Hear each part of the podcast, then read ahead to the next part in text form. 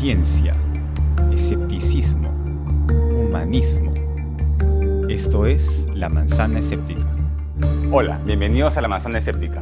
Mi nombre es Víctor García Belaunde y en esta ocasión vamos a hablar sobre la conservación de la Amazonía, un tema bastante importante, sobre todo en nuestro país, eh, que tenemos más de la mitad del territorio nacional, es eh, prácticamente Amazonía, y está abandonada. Hay poca población, hay pocos controles. Para eso hemos traído a Augusto Mulanovic, que es ingeniero forestal por la agraria y tiene una maestría en conservación de bosques y naturaleza por la Universidad de Wageningen en los Países Bajos. Además es conservacionista y defensor de la biodiversidad y de los ecosistemas. Viene trabajando en desarrollo sostenible Madre de Dios en poblaciones locales por más de 18 años. Prácticamente se ha mudado a eh, Madre de Dios para defender eh, y proteger la biodiversidad. Buenas tardes, Augusto. Bienvenido al programa. Gracias, Víctor. No sé si podemos comenzar por esta pregunta. Eh, ¿Qué problemas tiene la Amazonía actualmente? Sí, eh, bueno, muchos problemas. el Perú es 60% de su territorio es Amazonía y son bosques de altísima biodiversidad, son los ecosistemas terrestres más biodiversos del planeta y hay una serie de, de amenazas, eh, de, procesos económicos, sociales, que están produciendo la deforestación de la Amazonía eh, desde hace eh, ya varias décadas y, es un proceso que no, que no se detiene y, tiene unas consecuencias muy serias para, para el clima planetario, para la economía mundial y la economía del Perú también. Porque hay esta idea que la selva es muy rica y es, es muy fértil y que se puede, digamos, hacer agricultura sin que haya un daño. Pero la realidad es que el suelo es muy fino, me estabas contando, y eh, normalmente el proceso de arroz y quema hace que los pobladores busquen cada vez más tierras y desertifiquen eh, la Amazonía, ¿no? Sí, es el, proceso de, deforestación implica ¿no? la, roce y quema ¿no? de mucha gente y, también a nivel de corporaciones. Este, y bueno, la Amazonía pues es un ecosistema frágil porque efectivamente, como tú dices, hay una capa eh, de quizás 10, 15, 20 centímetros donde, es de, donde la cual se nutre todo un tejido de, de raíces y de árboles eh, y de lianas y de epífitas, y ¿no? que, que, es muy complejo, pero digamos el bosque es un sistema en equilibrio, donde eh, la biomasa que se genera, eh, que va hacia la copa de los árboles, vuelve a caer al suelo retroalimentándose. Es un sistema hiper eficiente de la energía, del manejo de los recursos. Entonces, este, a la hora que ya se hace la, tumba, la rosa y quema o, la destrucción, de, abrir las pozas para la minería, por ejemplo, ¿no? se destruye completamente ese ecosistema y ese ecosistema ya no se puede recuperar. Eh, digamos, si, la, si el área que se ha abierto está muy lejana del bosque, ya esa área queda completamente degradada y su recuperación a lo que, al complejísimo ecosistema que tenía antes es, este, es imposible. Entonces, se pierde esa delgada capa de, biomasa y, todo el sistema que lo, que lo sustenta. Lo sustenta, o sea, estamos hablando de, 200 especies de árboles por hectárea, por ejemplo. ¿no? Es una cosa increíble, ¿no? Todos interconectados, todos intercambiando eh, recursos, agua, no nutrientes. Este.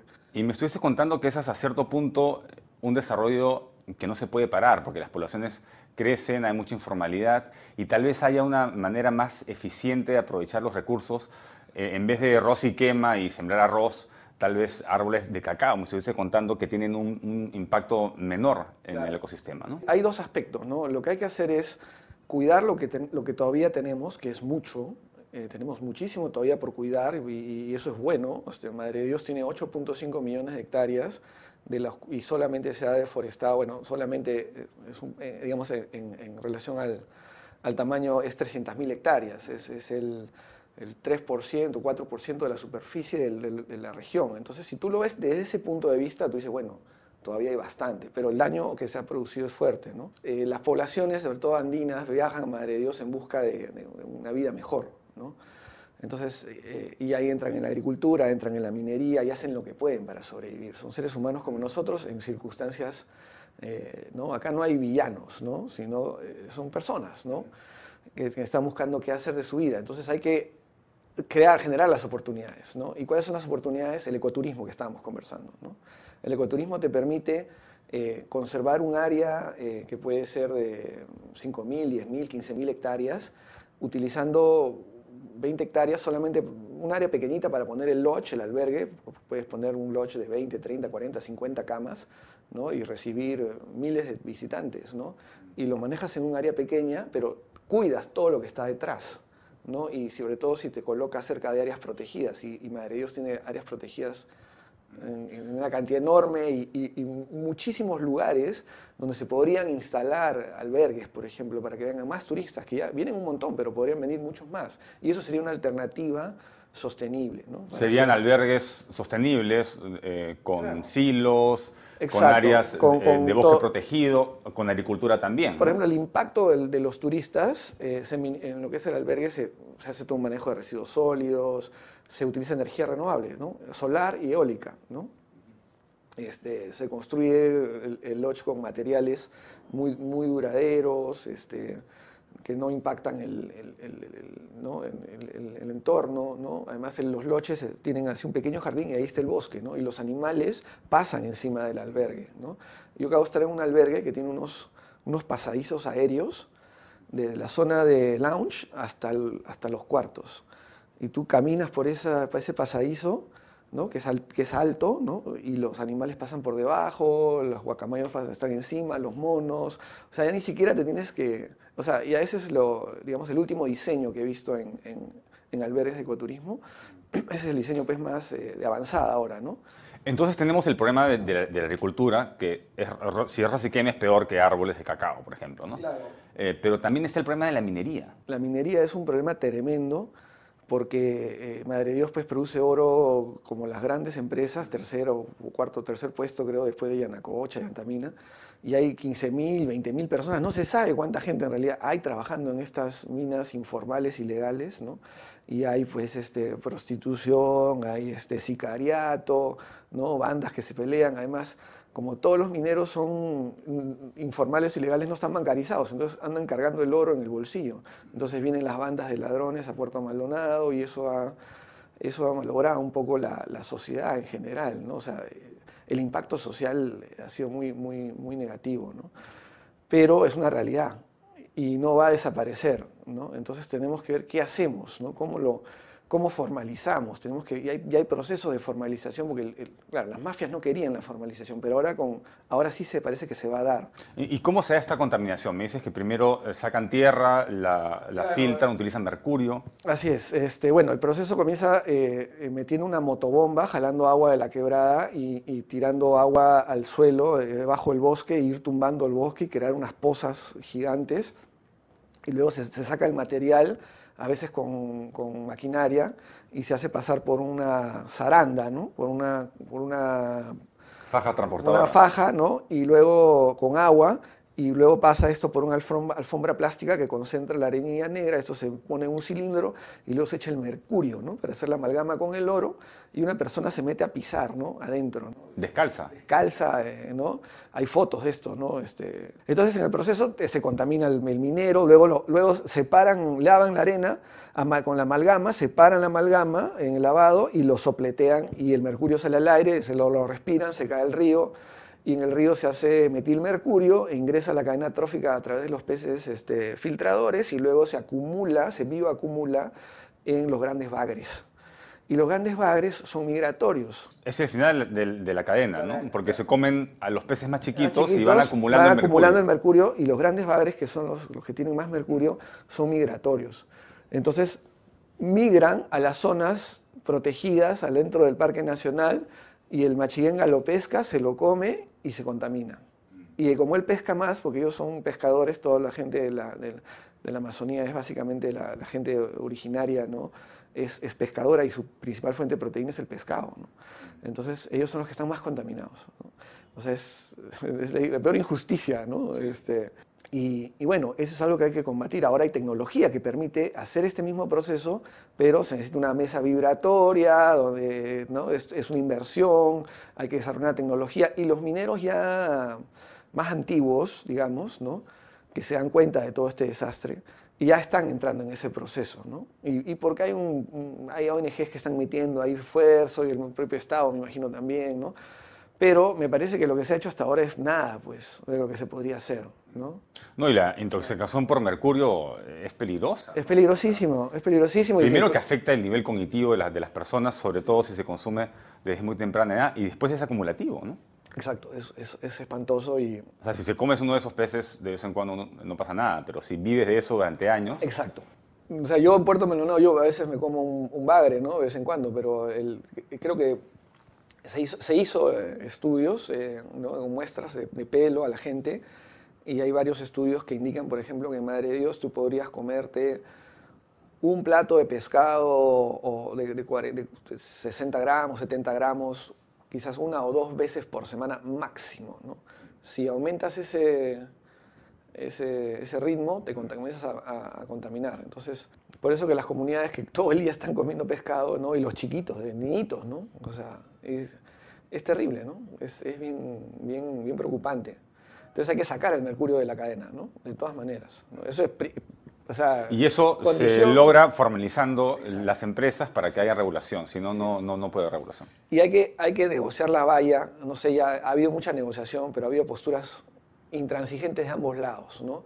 Y tiene que llegarse a un acuerdo, ¿no? Para que y poco a poco ir mejorando los estándares y mejorando los estándares hasta conseguir algo que que reduzca el impacto y que pague impuestos. Y los impuestos sean utilizados en la región para desarrollar el ecoturismo, para desarrollar, este, mejorar, por ejemplo, la, la, castaña, que es otro recurso maravilloso de la Amazonía de Madre de Dios, ¿no? que el árbol de castaña, eh, Madre de Dios produce 3 millones de kilos pelado, este, todos, casi todo se exporta. Eh, y, bueno, y ahí hay un filón para entrar que, entre, que no ha entrado fuerte en la culinaria nacional, por ejemplo. ¿no? ¿Y por qué es importante salvar esos ecosistemas? Porque mucha gente dirá, bueno, hay que hacer negocio, al, final, ¿qué nos importa los bichos y la biodiversidad? ¿no? Eh, claro, lógico. Y, este, bueno, hay, hay, hay razones económicas. Eh, eh, es evidente, lo que ya sabemos, o sea, lo que dicen las evidencias científicas, es que el cambio climático ya está acá, ¿no? Uno. Dos, ¿qué hace la Amazonía? La Amazonía eh, produce una resiliencia del, sistema climático. O sea, la Amazonía, por ejemplo, es captadora de agua y emitidora de agua. Y eh, eh, los, ya está, hay modelos que, indican, por ejemplo, que si se deforesta la Amazonía hasta un determinado punto, las lluvias en el granero de los Estados Unidos, o sea, los estados centrales de Estados Unidos, van a comenzar a sufrir y ya están sufriendo. O sea, el agua, donde se cultiva el maíz y toda la industria, la agroindustria norteamericana, o sea, estamos hablando de cuántos billones de dólares, ¿no? Se vería afectado. Y también las zonas soyeras de Brasil y Argentina. Entonces, no es, mm, digamos, este, si tú ves ese riesgo, o sea, asumir ese riesgo es bien alto, ¿no? O sea, ninguna, ninguna corporación en, su toma de decisiones no asumiría un riesgo así, de, de de perderlo todo. Eh, hay la idea de que estos bosques húmedos llevan vapor de agua a la sierra también y alimentan estos puquios. ¿no? Entonces, si es que no hubiera selva alta, por ejemplo, si estuviera deforestado, y ya no habrían estos puquios en, la, sierra y sería prácticamente como un desierto. Eh, puede ser, no, no, conozco esa, eso, ese fenómeno, pero sí, eh, tiene, tiene sentido, porque la, el, los vientos atlánticos atraviesan toda la Amazonía y, hay ciclos ¿no? de agua que, que, van circulando ¿no? hasta que chocan con los Andes. Y en los Andes, por ejemplo, si tú te vas a, a Huayquecha, en, el, Valle Cochnipata, pasando de Paucartambo, Paucartambo, eh, subiendo, entrar al Parque Nacional del Manu, es el puesto de control de Ajanaco, y bajas hasta una estación biológica que se llama Huayquecha, donde yo he trabajado unos años, este, y tú ves eh, el, del valle de abajo viene todo el agua, ¿no? en, la, en, la, en, la, mañana temprano, ¿no? y es un colchón ¿no? de, de, agua. Claro, y, esas nubes blancas reflejan la radiación y reducen el efecto invernadero, porque si no hubiera esas nubes, si tuvieras tierra negra que absorbe la radiación, de hecho aumenta el calentamiento global también. ¿no? Y bueno, ese es un tema, ¿no? el clima, pero hay otros temas. ¿no? Por ejemplo, tú tienes, en Madre de Dios, eh, eh, han estado los médicos de la, de la de la Marina norteamericana. ¿no? ¿Por qué? Porque ellos viajan por el mundo en zonas críticas, ¿no? Eh, detectando las potenciales enfermedades que puedan barrer con la humanidad, ¿no? El ébola y todos esos virus peligrosísimos, ¿no? Entonces, cuando ha entrado la minería en Madre de Dios, ¿no? se dan las condiciones para que ese tipo de viruses aparezcan. ¿Por qué? Porque tienes un montón de gente viviendo en condiciones espantosas, hacinados, este, ¿no? en condiciones ¿no? con promiscuidad sexual, con, ¿no? y al lado del bosque, el bosque tiene, la biodiversidad también tiene, son virus y también son bacterias. Y si hay algo que, y, y las enfermedades vienen de los animales, o sea, ha habido mucha transmisión ¿no? De, animales, de virus que mutan y pasan al hombre y se desata algo que tú no sabes las consecuencias de eso. Uno puede estudiar ese fenómeno en un ambiente súper biodiverso, pero por otro lado, si se destruye la Amazonía, desaparece ese caldo de cultivo ese de, caldo, ese, ese, caldo de cultivo de patógenos se produce en el contacto con el hombre, ¿no? O sea, y ese es el peligro. O sea, cuando tú hay estos procesos de deforestación de grandes migraciones, ¿no? Eh, comienzan a aparecer eh, estas enfermedades raras, ¿no? Entonces, hay un, entonces tú, eh, la, digamos, la, posibilidad de que, alguna, de que algún virus o bacteria se disperse y se vuelva pandémico, digamos, eh, el, el, equilibrio ecológico, ¿no? porque tiene otros enemigos ¿no? dentro del ecosistema que lo mantienen a raya. ¿no? Pero cuando tú intervienes y, creas un desastre, alguno de estos bichos eh, de repente ¿no? pasan al hombre y ¡pum! ¿no? Se, se, se vuelve una pandemia. Bueno, entonces hemos conversado sobre las principales amenazas a los ecosistemas amazónicos, entre, entre esas amenazas la agricultura, sobre todo la arroz y quema, no tanto la de, la de árboles, eh, y la minería informal, ¿no? que no tiene estos filtros para mercurio y los derivados de, mercurio que contaminan. ¿no? Em, ¿Y qué alternativas hay? Me dices que el, ecoturismo, pero ¿hay suficientes turistas para poder eh, abastecer a las personas que se dediquen a esto? Mira, eh, en Madre de Dios, en el año 2007, venían, eh, venían creo que 35 mil, 40 mil turistas. Ahora están viniendo casi 90 mil turistas extranjeros. Y si hablamos de peruanos, de nacionales, los registros de ingreso a la Reserva Nacional Tamopata hace 10 años, hace 10 años fueron 200 peruanos a la Reserva Nacional Tamopata, pagaron su ticket para entrar, 200 peruanos, nadie más. El año pasado han entrado 8.000 peruanos a la Reserva Nacional Tamopata, pagando su ticket. el turismo interno. Entonces el turismo interno, ¿no? Y según las estadísticas de Mincetur, eh, a Dios llegan 300.000 peruanos al año. O sea, se hospedan en, diferentes... Claro, hay mucho de mano de obra. O sea, eh, Madre de Dios, como está creciendo, hay mucha gente que va a trabajar a Madre de Dios. Hay mucha migración, sigue habiendo mucha migración. Ahorita está lleno de venezolanos, obvio, ¿no? ¿Y cómo, cómo fue tu, tu, proceso? Porque tú vivías en Lima y de ahí te mudaste a Madre de Dios. Sí, bueno, yo, yo, yo, yo soy un amante de los animales y de la vida silvestre desde que, desde que vivía acá en Miraflores, en el Parque Wellington Porras, ¿no? Y ¿no? me iba al parque y me iba a escarbar en la tierra, ¿no? ver los chanchitos, no sé, me, encantaba todo, ¿no? las plantas. Y yo, yo me acuerdo que yo corría, corría chiquillo a, aprender el, el, O sea, sabía qué hora iban a dar el, National Geographic, la, la, este, el, capítulo de National Geographic, ¿no? que para mí yo sabía la obra exacta y yo corría y prendía la tele a ver eso. ¿no? Esos documentales fascinantes. Claro, que se veía y todo en el África, ¿no? todo el África del lado de las leones. Y cuando entro a la Universidad Agraria, ¿no? descubro que existe la Amazonía y que es igual fantástica. Entonces, un amigo, ¿no? Walter Bust, me, me lleva a trabajar al, Parque Nacional Manu con otros patas ahí, ¿no? con Kurt Hole, con otros patas que, que, ahora somos todos, trabajamos en la zona. ¿no? Y, y así comencé, ¿no? Eh, eh, así fue el, eh, el, tema. ¿no? Inclusive en la primera entrada que hice al Parque Nacional Manu me dio malaria y estuve tres semanas mal y casi me evacúan y bajé como 20 kilos de peso. Y, bueno, y, he tenido leishmaniasis también, ¿no? que es esta llaga que aparece en la piel. ¿no? Es un parásito, ¿no? Es un protozoario ¿no? que, que hay que combatir con glucantime, que es un... Sí, yo estuve un, un, mes en Madrid también en, en, un proyecto eh, para intentar salvar al guacamayo. Poníamos unos, unos tubos en, en, las palmeras para que puedan ahí anidar, porque parece que los guacamayos si no encuentran una palmera hueca no tienen hijos, ¿no? O sea, la tala, la tala de, madera, ¿no? extracción de madera. Yo soy ingeniero forestal, a mí me enseñaron cómo extraer árboles, ¿no? Nos enseñaban cómo extraer y cómo conservar el bosque, ¿no? El yin y el yang, ¿no? Este, profesor Manuel Ríos pues decía, no hay que tenerle miedo al rifle, no hay que tenerle miedo a la motosierra, ¿no? todo depende de cómo se use. ¿no? Siempre el, forestal tiene esa mirada práctica ¿no? de, lo que, de, lo que, lo que se debe hacer. ¿no? Entonces, claro, la tala ilegal es un problema, ¿no?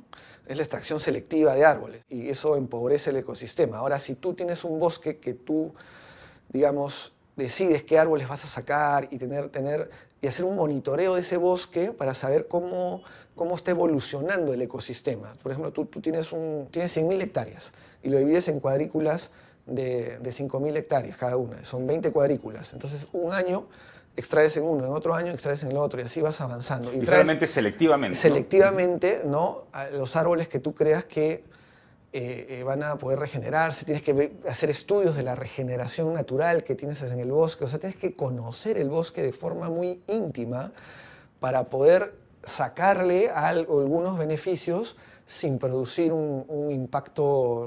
por ejemplo, está demostrado que en estas concesiones bien manejadas, eh, los empleados pues están prohibidos de cazar tienen cláusulas en sus contratos de que si se les encuentra cazando es, despido inmediato, ¿no? sin queja, ¿no? y está firmado por ellos. ¿no? ¿Qué normalmente cazan?